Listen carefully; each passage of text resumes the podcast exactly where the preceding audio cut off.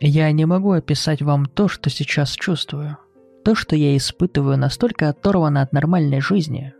Я почти убедил себя, что я окончательно сошел с ума. Почти. Моя жена Беатрис умерла во время родов. Она была красавицей, смешной, умной и упрямой. Женщина, чей смех был таким громким в ресторанах, была вызовом, и чей взгляд был настолько сильным, что у меня тряслись руки. Я потерял ее, как только она произвела на свет нашу дочь. Сэм. Конечно, я не могу обвинять Сэм за то, что она забрала у меня то, что было однажды моим, как ничто другое быть не может. За то, что было таким искренне и совершенно непорочным. Но я не стал. Я знал, что Беатрис не захотела бы, чтобы я таил в себе обиду. Она не захотела бы, чтобы у нашего единственного ребенка была разрушена жизнь из-за ненависти. Но это не о горе, не о физическом ударе, неожиданно нанесенном утратой чего-то того, что ты любил навсегда. Речь пойдет кое о чем куда более мрачном. Моя дочь была очень живым ребенком. Все время носилась и кричала, взбиралась и слазила с игровой площадки, все время творила беспорядок в детском саду. Так и на ее шестой день рождения поездка с друзьями в кино оставила в ней настолько накопленной энергии, что я едва мог угнаться за ней. Когда она погрузилась в толпу людей и исчезла на пешеходной дорожке, она иногда оглядывалась назад сквозь море людей и кричала «Папа, давай быстрее!» почти капризным тоном. Я не мог не любить ее. Я пытался догнать ее. Я действительно пытался. Она была так увлечена тем, что смотрела на меня, когда ее занесло на проезжую часть, и автобус не успел затормозить. Отвратительный хруст, и весь мир замолчал. Я качал ее истерзанное тело на руках. Слишком ошеломленный, чтобы плакать, слишком раненый, чтобы двигаться. Единственное, что я мог чувствовать, это теплая кровь, которая легко сочилась сквозь мою одежду. В состоянии шока, в котором я пребывал, я мог думать только о том, как я смогу отстирать свои джинсы. Это звучит ужасно. Я знаю. Но такая потеря вырывает у тебя все, что только есть, и оставляет тебе только голый мыслительный процесс, который делает нас людьми. Следующая неделя стала смутным воспоминанием. Я не могу припомнить ни одной вещи между друзьями и близкими, выражающие свои соболезнования, и моих вслипывающих рыданий, которые могли вырываться в любой момент. Хлопающая дверь, мягкое гудение холодильника или голос смеющегося по радио. Я пошел на ее похороны одетым во все черное. Говоря одетым, я едва говорю об одежде, все мое существо было темным. Я не мог чувствовать или думать. И день продолжался, пока я не делал все на автомате, как умирающий человек, пытающийся держаться на плаву. Все хотели рассказать мне о Сэм, насколько идеальна она была, каким ангелочком она была, как будто я не помнил, каким подарком была моя собственная дочь. Один мужчина стоял поодаль от других, подошел ко мне и протянул мне небольшую кожаную книгу. Я предположил в ту минуту, что он был отцом одного из друзей Сэм, протягивающий мне альбом их совместных фотографий. Или, может быть, я был слишком ошеломлен, чтобы даже осознать, насколько холодным были его руки, и что он не сразу упомянул о моей дочери. На целый месяц я пропал – я пил, оставался один в пустой квартире, смотрел старые сериалы, слишком ошеломленный, чтобы даже плакать. Только когда ко мне приезжала моя сестра, когда она держала меня за руку и разговаривала со мной, я начинал выходить из своей скорлупы. Она сидела, слушала самые безумные вещи, что я говорил, и мягко вытаскивала меня выйти из депрессии. Не полностью, но достаточно для того, чтобы я начал жить жизнью, которая почти снова стала настоящей. И тогда я открыл книгу и решил вспомнить Сэм ради той радости, что она дарила мне, и приготовился заглянуть в прошлое из ее жизни, при этом не чувствуя себя несчастным. Я открыл первую страницу.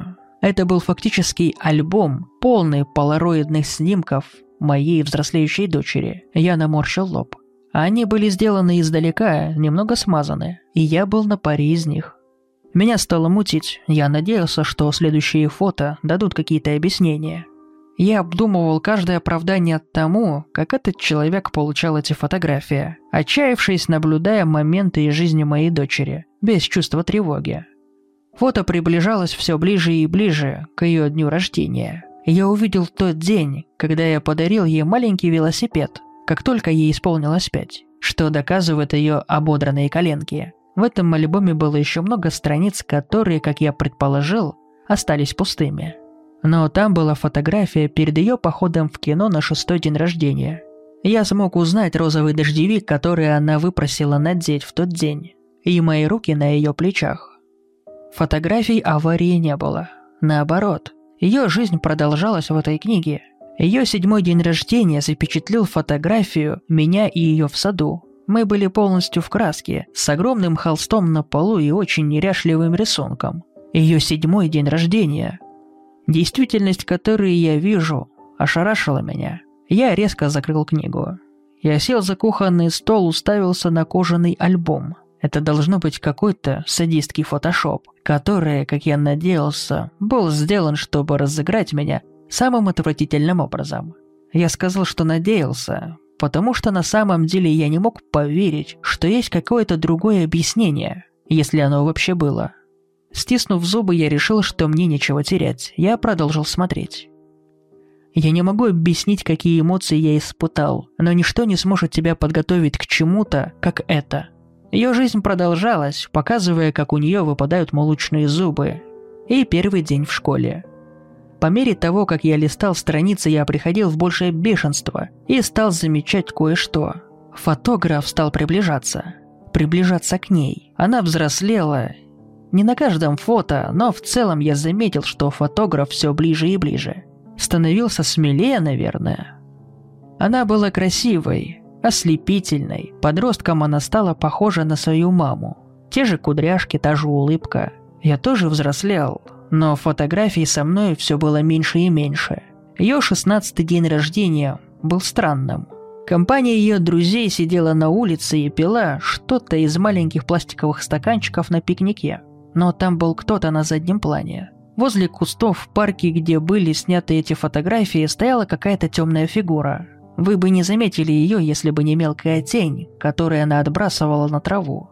На секунду я отклонился назад и выдохнул. Это было так жутко.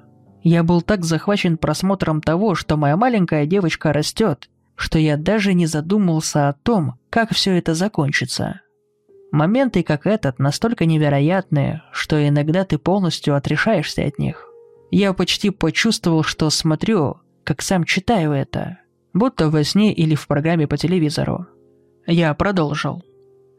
Темная фигура все четче появлялась на каждой фотографии. Я почти стал различать ее черты. Она все сильнее бросалась в глаза, и когда я перевернул страницу, я ожидал, что фигура исчезнет. Но когда до 18-летия оставалось совсем чуть-чуть, под каждым днем рождения была надпись «Вот еще один год». Дочь с фотографом перенеслась в какое-то незнакомое мне место – на этих фотографиях она была запечатлена в каком-то тусклом освещенном доме. Ее лицо, искаженное страхом, было снято в разных и странных позициях. На некоторых фото она была одета как античная королева или как горничная, подметающая пол.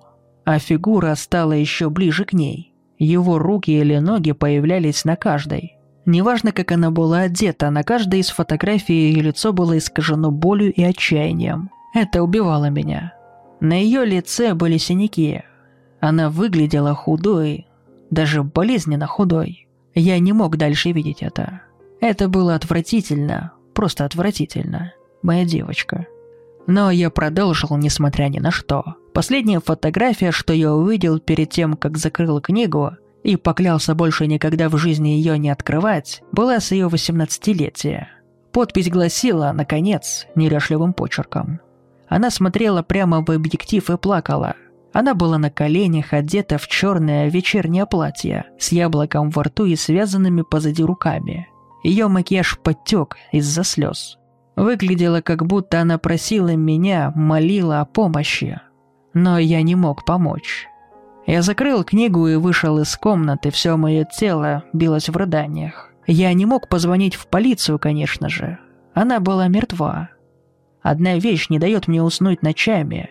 И это не содержимое того, что я увидел. Это то, что в этом альбоме еще много страниц.